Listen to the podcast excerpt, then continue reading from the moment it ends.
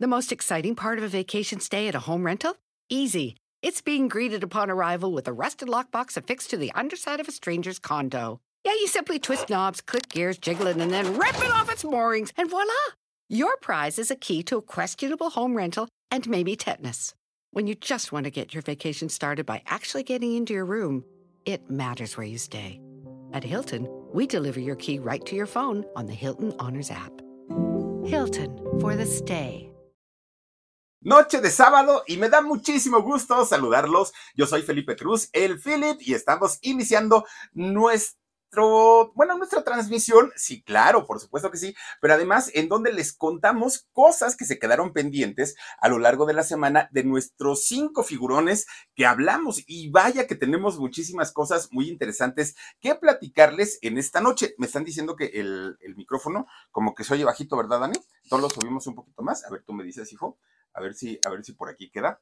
Eh, y si ya está, pues ya seguimos. Perfecto. Oigan, pues estamos arrancando y estamos iniciando, no sin antes recordarles que nos pueden escuchar a través de nuestro podcast que se llama El Philip. Ahí nos pueden escuchar a través de cualquier plataforma. Puede ser Amazon Music, Spotify, Apple Podcast, Google Podcast, en donde ustedes gusten y manden. Por ahí salimos todos los días con un episodio totalmente diferente. De lunes a sábado, ahí los estamos esperando. Ojalá nos puedan acompañar todos los días y el podcast del Philip se convierta en algo cotidiano para todos ustedes porque lo hacemos con todo el cariño. Oigan, para iniciar, quiero recordarles que el día de ayer estuvimos platicando de uno de los luchadores. Sí, en México la lucha libre es un deporte que es muy amado, muy querido, sobre todo para todos lo, la gente del pueblo, ¿saben? Para todos aquellos que pertenecemos pues a estas clases sociales que de pronto, pues no, no, digo, de, de chavitos, pues no tuvimos la oportunidad como de hacer viajes a Europa, a otros países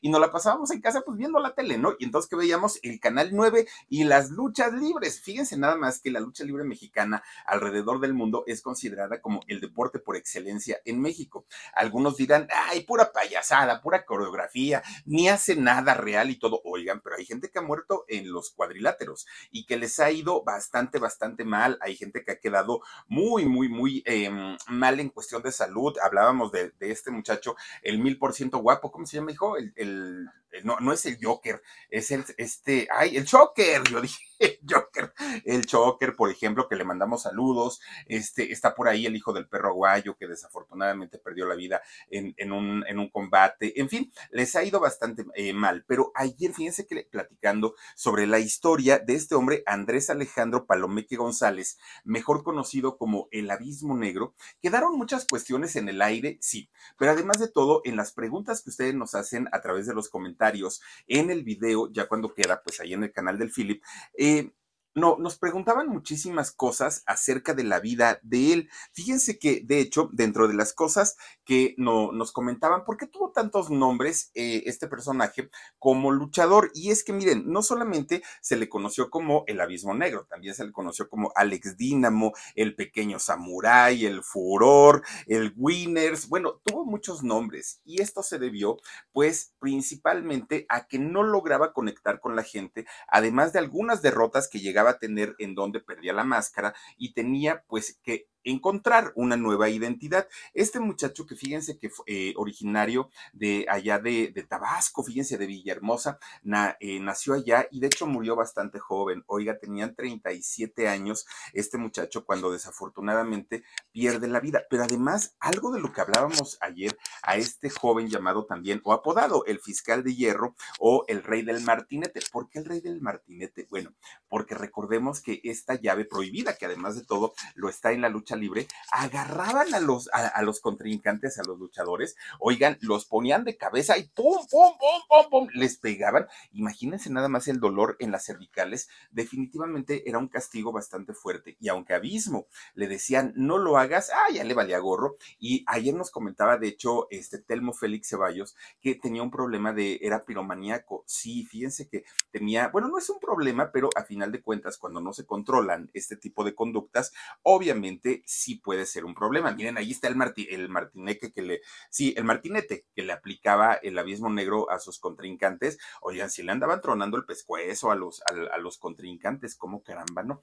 Luego me regañan porque me dicen, Philip, no se dice pescuezo, es el cuello. Perdónenme ustedes, pero es que mi señora madre tiene la culpa. Siempre, siempre me decía, ay, amanecí torcida del pescuezo, ay, es que, y, y se me quedó, yo sé que es cuello, perdónenme ustedes, tengo esa costumbre, pues ya saben cómo hablaban las señoras de antes, y aunque mi mamá considero yo que no es una persona tan, tan, tan adulta, de todas maneras, pues traía la costumbre de mi abuelita, que ella sí tenía, imagínense mi abuela, bueno, ya, ya, ya, porque si no luego empiezo a platicar tantas cosas y me salgo del tema. Pero es que mi mamita Esther, mi, mi abuelita, su mamá de mi mamá, decía tantas, por, por, ejemplo, cuando una persona se tardaba, que iba a algún lugar y se tardaba, decía, ay, Dios mío, ya se dilató tu hermana. Así decía. O ya no se usa esa palabra, ¿no? Pero decía, ya se dilató. O por ejemplo, nos decía, vayan a la tienda de Juanita. En lugar de decir la tienda de Juanita, decía, vayan en casa Juanita y ahí me compran una sopa.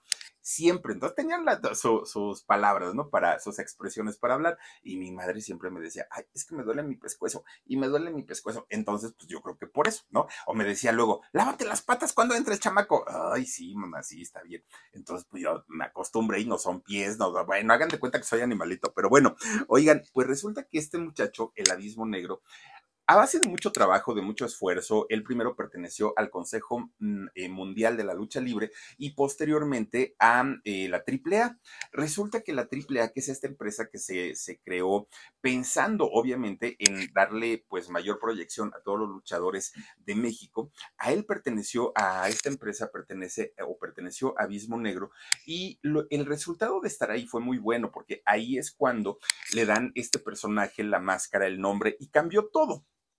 Abismo Negro llegó a conseguir fama, éxito, dinero y mujeres. tanto fue el, peso del personaje de Abismo Negro en la televisión que incluso estuvo por ahí, lo, llevaban de juez a Se y a estos programas que hacían en Televisa hace mucho tiempo y por ahí, por ahí estaba. Aunque también, fíjense que Abismo Negro llegó a caer en excesos, sí, iba mucho de fiesta, le encantaban las fiestas eh, Abismo Negro. Se sabía que consumía eh, cosas, pero no tenemos confirmado si esto incluía también, pues, eh, sustancias prohibidas. Lo que sí consumía, fíjense que era anabólicos, este tipo de, esteroides que les ayudan pues para, para inflar, ¿no? El cuerpo y verse pues de esa manera. Y también algo que consumía el abismo negro eran los sedantes contra el dolor. Ya ven que pues ellos que practican estos deportes tan fuertes y tan rudos, de repente pues con que ya les duele la asiática, ya les duele aquí, les duele allá, y comienzan a, a ingerir este tipo de medicamentos, pues obviamente para dejar de sufrir estos dolores tan, tan fuertes. No se sabe si el consumo de estos medicamentos en algún momento a Abismo Negro le comienza a generar alucinaciones. Pero además de tener alucinaciones, que ya de por sí es una situación bastante complicada, Abismo Negro padecía un, eh, un problema que era de bipolaridad. Este problema tan, tan, tan fuerte en donde la gente de pronto no se entiende y puede estar de buenas y a los dos segundos ya está de malas y hay que controlar esos estados de ánimo porque pueden ser bastante, bastante complicados. Bueno, pues resulta que dentro de toda esta vivencia o estas vivencias que tuvo Abismo Negro, viendo alucinaciones, eh, escuchando cosas, soñando cosas, pues resulta que ocurre su deceso o su fallecimiento. Esto pasó en el 2009, un 21 de marzo del 2009. Pero aquí hay varias cosas que ayer ya no me dio tiempo de comentarles. Miren, de entrada les quiero comentar que cuando Abismo sube al autobús para viajar de la ciudad de Mazatlán, allá en, en Sinaloa, perdón, Mazatlán, Sinaloa, hacia la Ciudad de México, pues resulta que Abismo Negro fue un 21 de marzo, de marzo del 2009. Pero resulta que ese mismo día Abismo tenía que pelear en Cancún. Oigan, una distancia tremenda entre, entre Mazatlán y, y Cancún. Y ese mismo día había una pelea. Desde ahí ya están los focos rojos porque decimos, a ver, espérate, acabas de subirte al autobús, que aparte son 12 horas, casi 13 horas de camino desde Mazatlán a la Ciudad de México y quieres ya estar en Cancún ese mismo día para estar peleando, como que no hay mucha congruencia.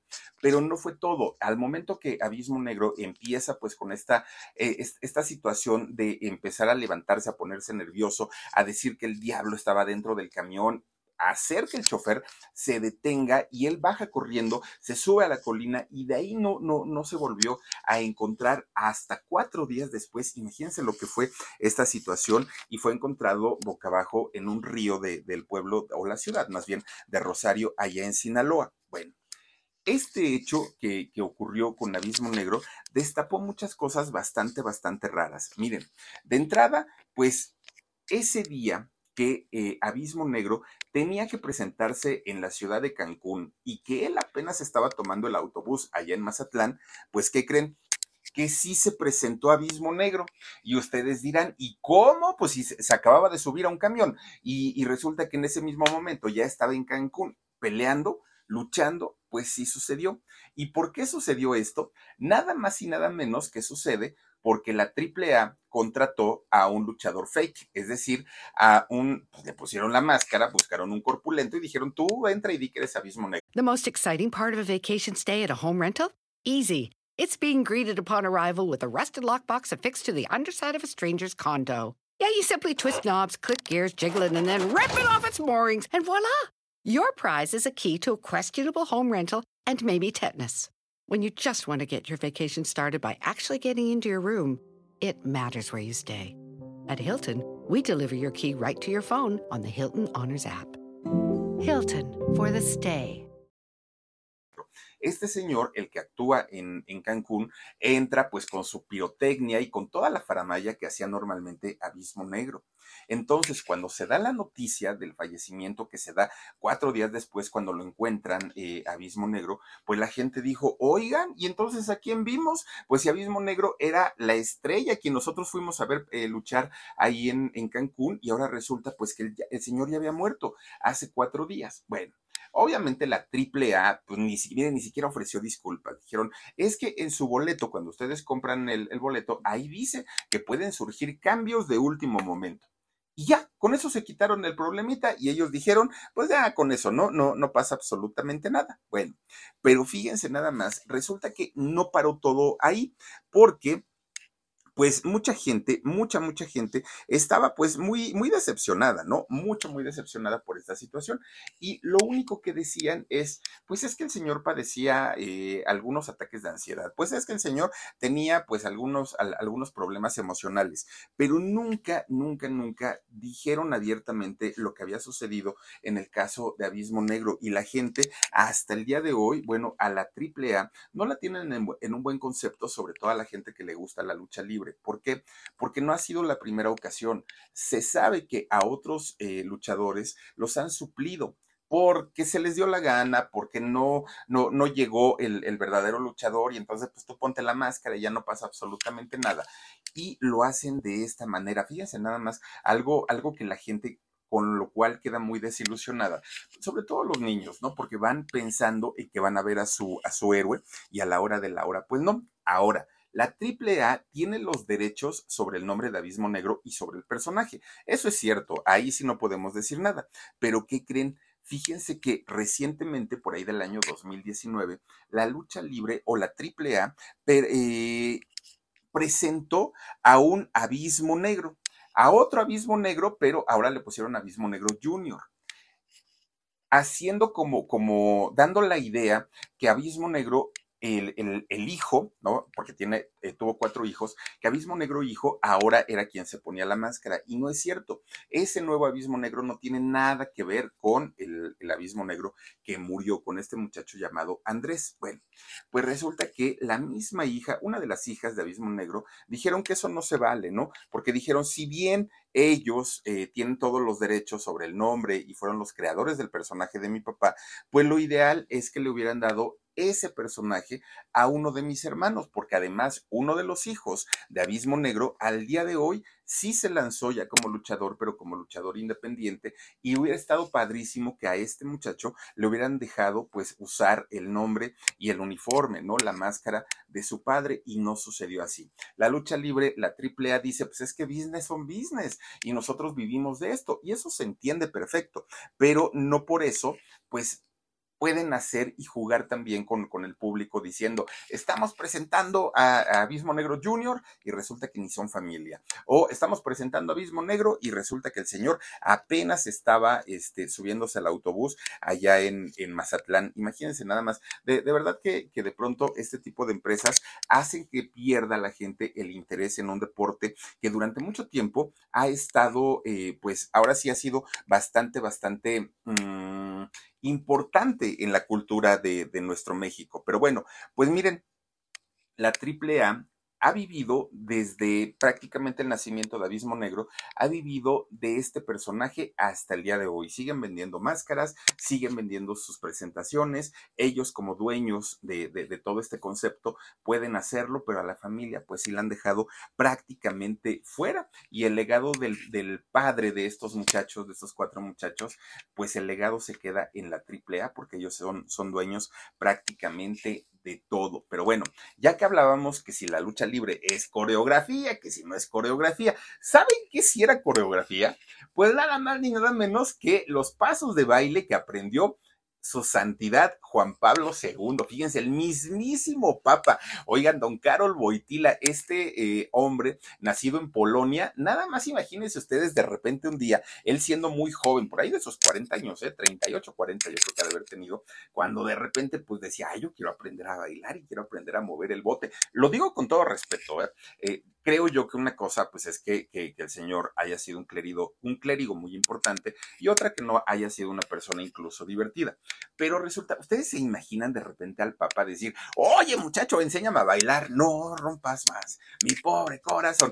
debió haber sido bastante, bastante interesante, ¿no? Oigan, ¿por qué no una cumbiecita de Los Ángeles Azules, algo así? Pues digo, se vale, digo, no, no, no sé si en esos años ya existían Los Ángeles Azules o no, pero seguramente se aventaba sus buenos danzones, se aventaba también sus tangos, oigan, pues algunos bailecitos padres, seguramente, pues el Papa lo aprendió. ¿Y quién le enseñó a bailar al Papa Juan Pablo II? Pues nada más ni nada menos que un hombre llamado Zbigniew Paleta Sieva espero que esté bien dicho, pero ese es el nombre de el padre de las actrices Ludvika Paleta y Dominica Paleta, pues sí, pues las hermanas Paletas. Oigan, que por cierto, estábamos viendo y leyendo los comentarios, y les digo estábamos porque nos ponemos entre Aarón, entre Dani y yo, estábamos leyendo los comentarios, ¿no?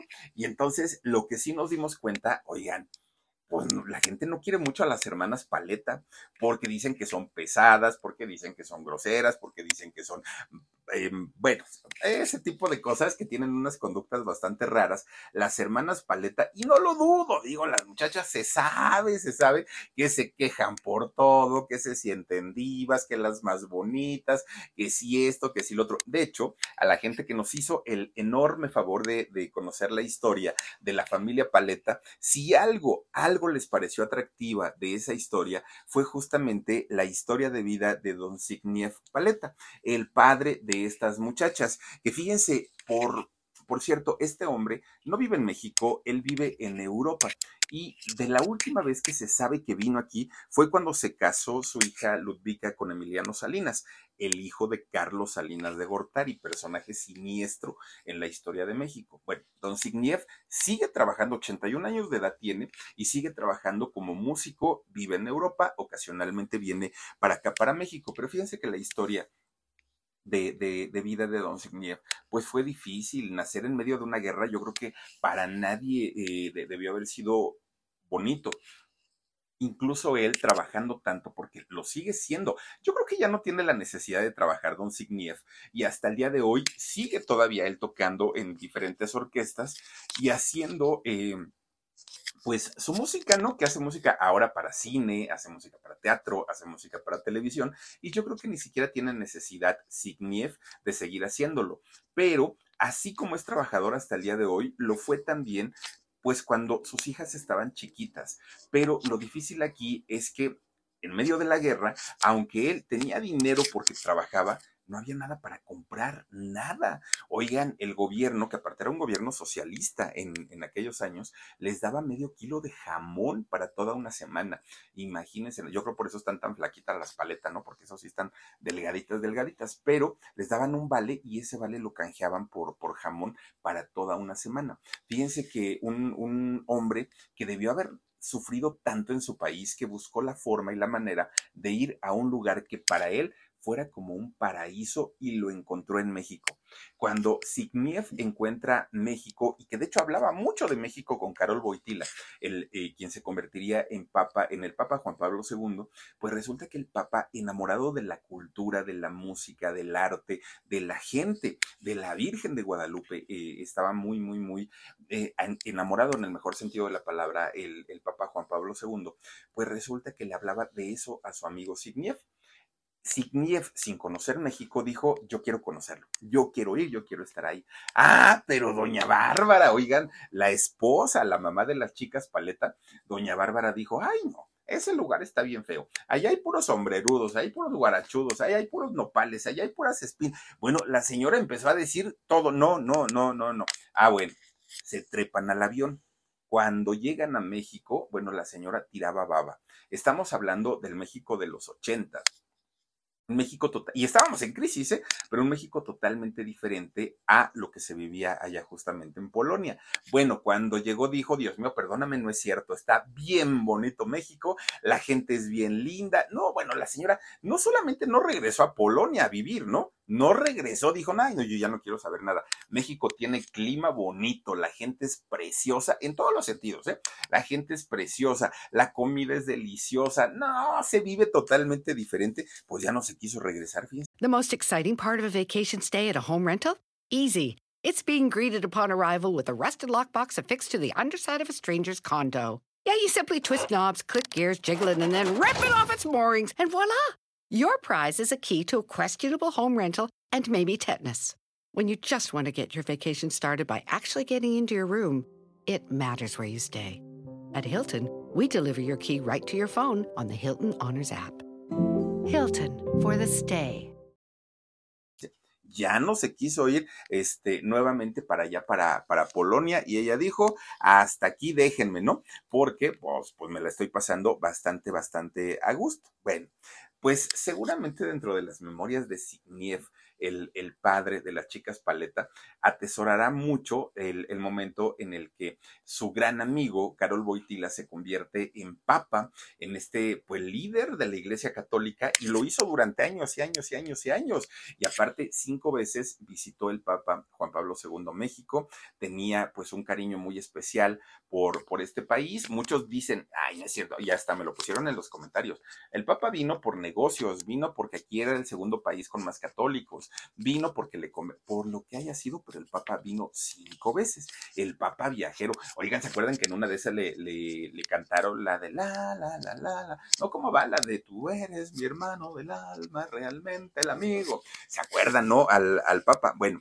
pues fíjense nada más, este eh, hombre tan importante a nivel mundial fue enseñado a bailar por las, por el padre de las hermanas Paleta, nada más para que, pues ahora sí que se den un quemón, aunque poca gente en México siente empatía con las hermanas Paleta, porque pues dicen que no, que sí es así como que medio, me, me, son medias payasonas, eso dicen, ¿no? Yo no, nunca las he visto, ¿eh? Vi la revista H donde salió Ludvika Paleta, oigan, qué mujer tan hermosa también, hay que decirlo, ¿no? Sí se ve que es media payasita, pero qué mujer tan guapa en la revista H, y yo me acuerdo perfecto que ese número de la revista H voló, pero así miren, en cosa de segundos. Por cierto, pronto vamos a hablar de Ludvika porque nada más pudimos platicar de Signiev y también de, Dominica, pero les voy a platicar toda la historia de Ludvika porque obviamente tiene más escándalos, tiene más carrera y pues la gente la ubica muchísimo más, pero quería yo nada más mencionarles pues ahora sí lo que había pasado con, con Ludvika.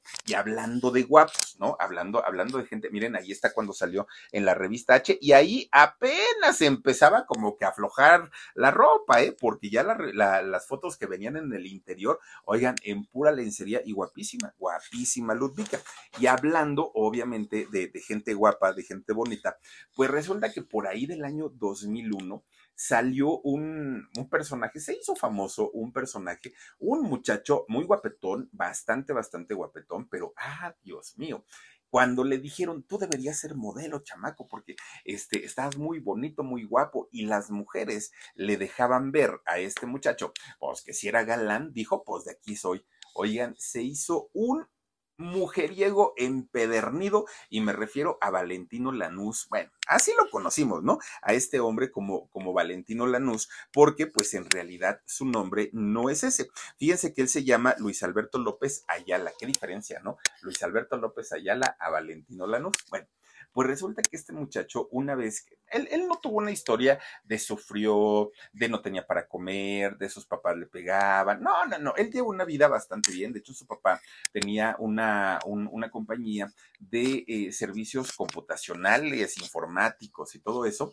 Y eh, aquí el único dilema que tuvo eh, Valentino Lanús, pues fue decir, es que mi papá quiere que estudie ingeniería en informática, pero yo quiero ser actor. Bueno, hasta eso corrió con suerte porque sus papás le dijeron, ni te preocupes, hijo, si quieres ser actor, dedícate a eso, no pasa nada. Y lo apoyaron. Bueno, pues cuando empieza a salir en la televisión y a tener su fama y a operarse las orejitas porque las tenía medias picudas y que empezó también se dio sus retoquitos, ¿eh? el Valentino Lanús, que no nos venga ahora con que así nació. No, estaba guapetón, pero, pero no así. Bueno, pues, oigan, ¿cómo me veré yo con las orejas recortadas y con la nariz respingada y sin papada? Pues a lo mejor sí cambió un poquito, ¿no? Puede ser, puede ser. Bueno, pues resulta que eh, Valentino Lanús, si algo, además de trabajar, le fascinó cuando entró a Televisa, pues fueron las chamacas guapas, todas. imagínense ustedes, Maki, esta argentina que después se casó con, con este señor Soler, Juan Soler, eh, tuvo por ahí a, imagínense serle infiel, nada más ustedes imagínense serle infiel a una Jacqueline Bracamontes, tan linda, tan bonita, tan guapa, pues le puso los cuernotes, salió con Ariadne Díaz, los cuernotes, este muchacho no respetaba, y lo peor, oigan, cuando le reclamaban sus mujeres, oye, es que ¿por qué eres así? Mira que yo te, te creía diferente pues ¿qué quieres? Soy hombre. Y los hombres todos somos infieles. Si esperas conocer a un hombre fiel, mira, quédate sentada porque esos no existen, decía Valentino. En parte medio tiene razón ¿eh? el Valentino, en parte, en parte. Somos pocos los que somos fieles, somos pocos los que nos portamos bien, somos pocos los que valemos la pena, porque la gran mayoría sí, sí son así, Valentino. Lo decimos abiertamente. Bueno, pues resulta, fíjense nada más, tuvo ese vicio, porque se le convirtió en un vicio, ser eh, infiel. Y miren que cuando cometía infidelidades, no lo hacía tan bien con cualquier chamaca. Oigan, serle infiel a Jacqueline Bracamontes con Camila Sodi, pues miren, pues ahora sí que tenía los suyito, ¿no? Camila Sodi. Bueno, pero resulta que dentro de sus romances, digamos, más polémicos fue el que tuvo con Amber Heard, ¿no? Con esta chica que se hizo muy famosa después del, escándalo que, tuvo con este, ay, ¿con quién fue Daniel? De los Piratas del Caribe, Johnny Depp. Bueno, pues, pues resulta que, fíjese que aunque ahora eh, esta mujer, Amber Heard, tiene fama de, de ser pesadísima, más no poder, de ser una diva. Bueno, ahorita ya está en la quiebra, quién sabe, ¿no? Como, como sea. Pero resulta, ¿saben quién convivía mucho, mucho, mucho con esta pareja? Convivía Donoto Sirgo. Ay, Donoto Sirgo, vamos a hablar de él, fíjense, que ha sido de Donoto Sirgo hizo él la, la, obra de teatro, la de Postdata, Tu gato ha muerto, donde se encueraban todos. Pues resulta que Donoto Sirgo convivió mucho con Amber Heard y con Valentino Lanús. Y fíjense que él decía, Don Otto Sirgo, que eh, era una muchacha muy sencilla, muy agradable, muy buena onda. Pero también dijo Don Otto Sirgo, pero quién sabe qué le pasó después, porque ahora todo el mundo habla bastante, bastante mal de ella. Después de salir en Aquaman, oigan, como que se le subió la fama a esta muchacha y ahora sí que nadie, que nadie le hable. ¿eh? Valentino al día de hoy se ve totalmente diferente. ¿Por qué?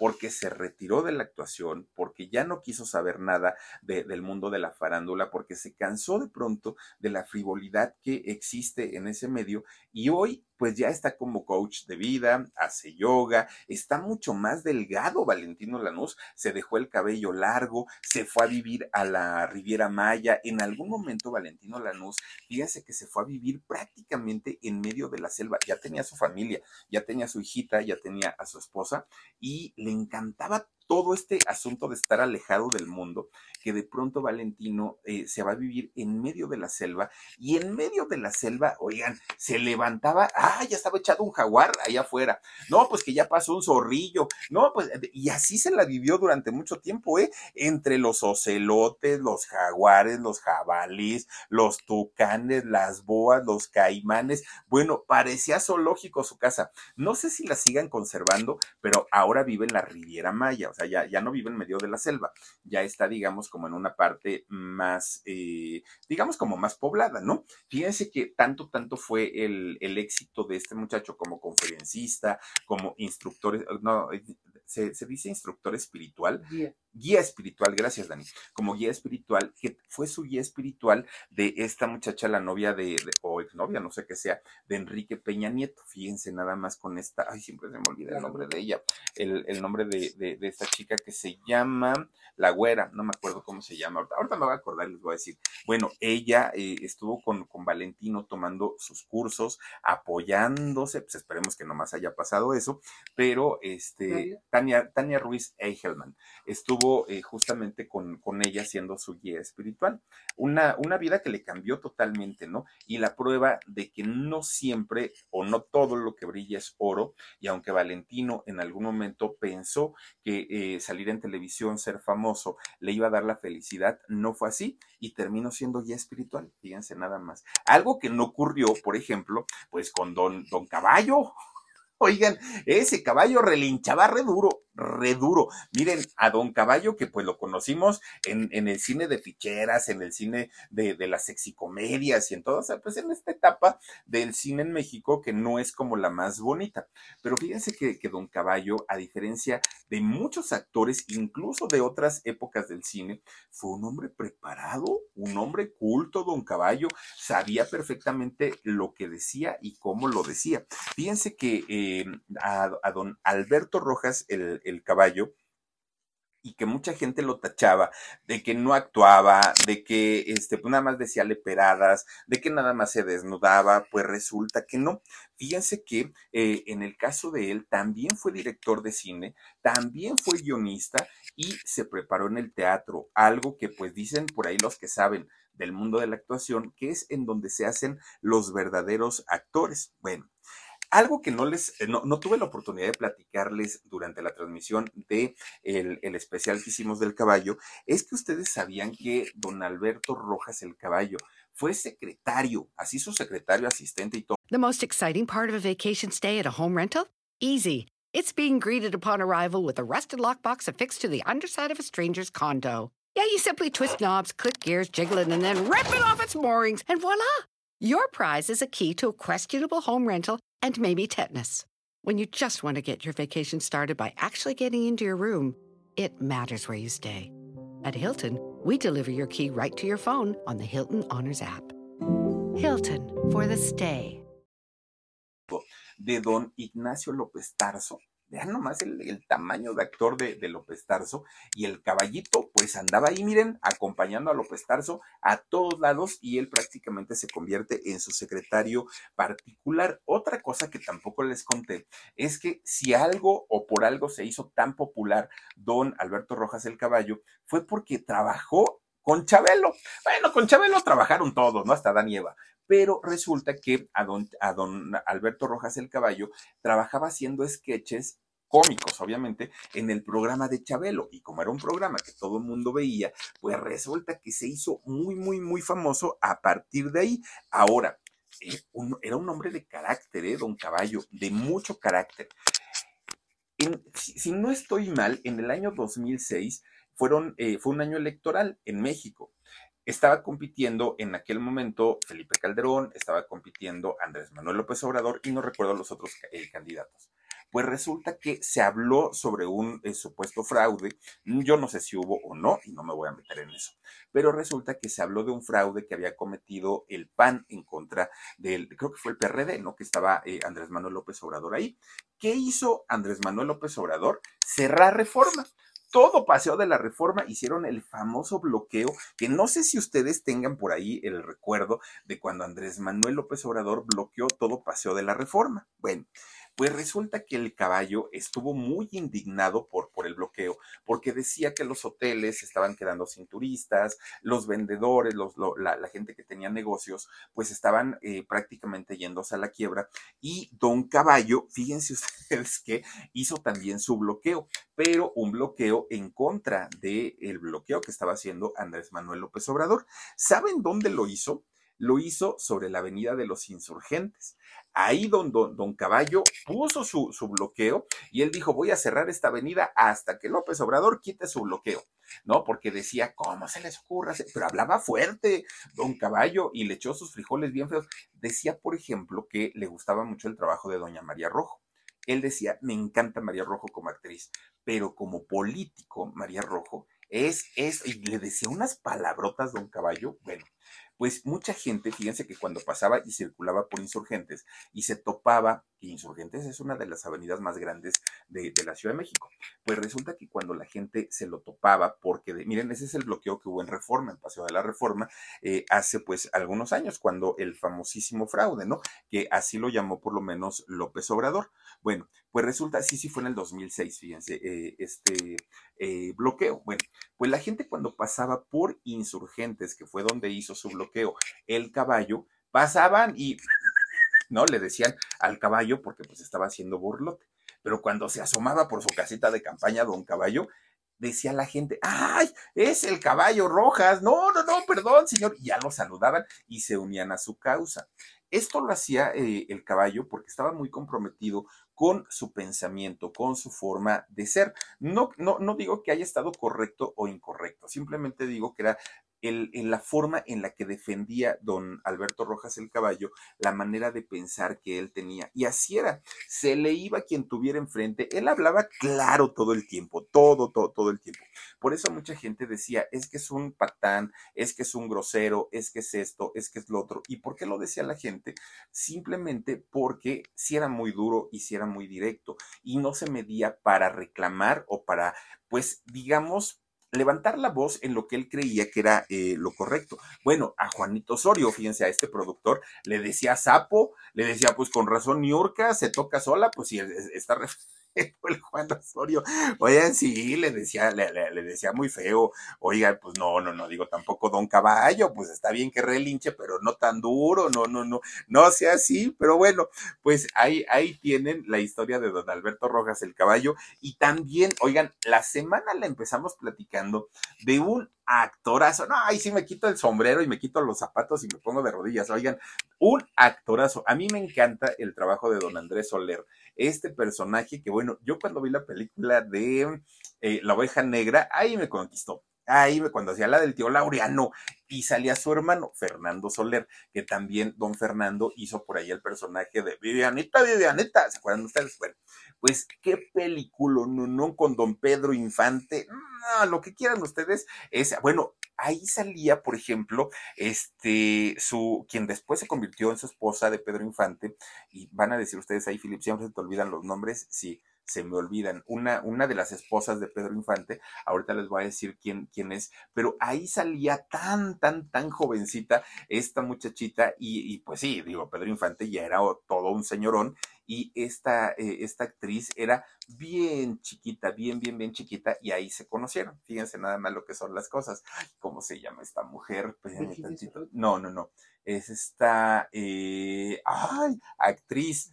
También no, no, no, no ponen nada más esposas de, de, Pedro Infante y ahí, Irma Dorantes, doña Irma Dorantes, ahí, salía bien chiquita, bien, bien, bien jovencita, pero fíjense nada más, una familia además española ese, porque aunque todos nacieron en, en diferentes lugares del mundo, los padres de estos actores fueron españoles y fueron actores además empresarios y a sus hijos pues obviamente les pasaron todo el, pues ahora sí que todo el, el plan del negocio para que ellos pudieran sobresalir en la industria del cine. Un personaje que además don Andrés Soler en algún momento se llegó a, se llegó a comentar sobre una posible homosexualidad que en esos años sí era muy castigada. Hoy, ay, digo, le, aplaudiríamos a don, a don Soler, ¿no? No pasa nada.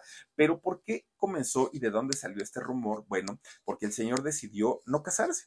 El señor decidió permanecer solo, eh, vivir una soltería eterna. Tuvo una hija adoptiva, pero a final de cuentas, pues no era su hija biológica. Él la quiso mucho, pero tampoco vivió con ella. Es decir, solamente le daba como el apoyo moral y económico y hasta ahí párenle de contar. Eh, Gloria Jordán se llama esta, esta y de hecho ella es quien sale a dar la noticia cuando eh, don Andrés Soler desafortunadamente tiene una trombosis eh, cerebral, posteriormente lo ingresan y de hecho también fue un gran amigo de él que era con el que vivía, el que lo lleva al hospital de la Anda y cae en estado de coma. Posteriormente tenía 70 años. Posteriormente eh, le viene una doble trombosis y es lo que le quita la vida a don Andrés Soler y es su hija Gloria, su hija adoptiva, quien sale a dar esta terrible noticia de la muerte de este hombre que nació en Saltillo, allá en el estado de Coahuila, porque sus padres estaban de gira justamente ahí. De los grandes legados que deja en, la historia del mundo de la actuación don Andrés Soler fue el Instituto Andrés Soler que lo hizo en conjunto con la ANDA y fíjense nada más cuántos actores han, han salido del Instituto Andrés Soler, muchísimos. La gran mayoría tiene un prestigio esa escuela, bueno, no sé si hoy, pero tenía un prestigio enorme. No cualquiera podía tomar clases en la Academia Andrés Soler, en el Instituto Andrés Soler, que está en la Roma, fíjense, la colonia Roma, y es una casona muy antigua, pero ahí dan teatro, dan danza, dan todo, tipo de baile, dan cantidad, modelaje, no sé cuántos, eh, cuántas profesiones, por llamarla de una manera, este, se imparten en este, en, este instituto, pero fíjense hasta dónde llega, pues, la, el alcance que tuvo don Andrés Soler, que además le tocó vivir la época de oro del cine mexicano de una manera muy, muy, muy bonita y muchos recuerdos, más de 200 películas hizo este personaje y pues con 70 años de edad pierde la vida cuando de repente pues se fue a desayunar y estando desayunando, pues le dio eh, este, esta trombosis y teniendo la trombosis, su gran amigo lo lleva al hospital, cae en coma, le da una doble trombosis y ya no se recupera don Andrés Soler, que en paz descanse donde quiera que se encuentren. Pero bueno, pues ahí está nuestro, más que resumen, es como los agregados, ¿no? Como, como, los, como, las extensiones de todas nuestras transmisiones que hacemos a lo largo de la semana. Cuídense mucho, les mando besos, soy Felipe Cruz el Philip. Mañana tendremos alarido a las 12 de la noche, no, lo, no es cierto, a las 9 de la noche. No lo olviden y recuerden escucharnos también a través de nuestros podcasts que encuentran disponibles disponibles en Amazon Music, en Spotify, en Apple Podcast, en Google Podcast. Escriban el Philip, ahí les aparecemos y nos vemos hasta la próxima. Adiós, mm, besitos. The most exciting part of a vacation stay at a home rental? Easy. It's being greeted upon arrival with a rusted lockbox affixed to the underside of a stranger's condo. Yeah, you simply twist knobs, click gears, jiggle it, and then rip it off its moorings, and voila! Your prize is a key to a questionable home rental and maybe tetanus. When you just want to get your vacation started by actually getting into your room, it matters where you stay. At Hilton, we deliver your key right to your phone on the Hilton Honors app. Hilton for the stay.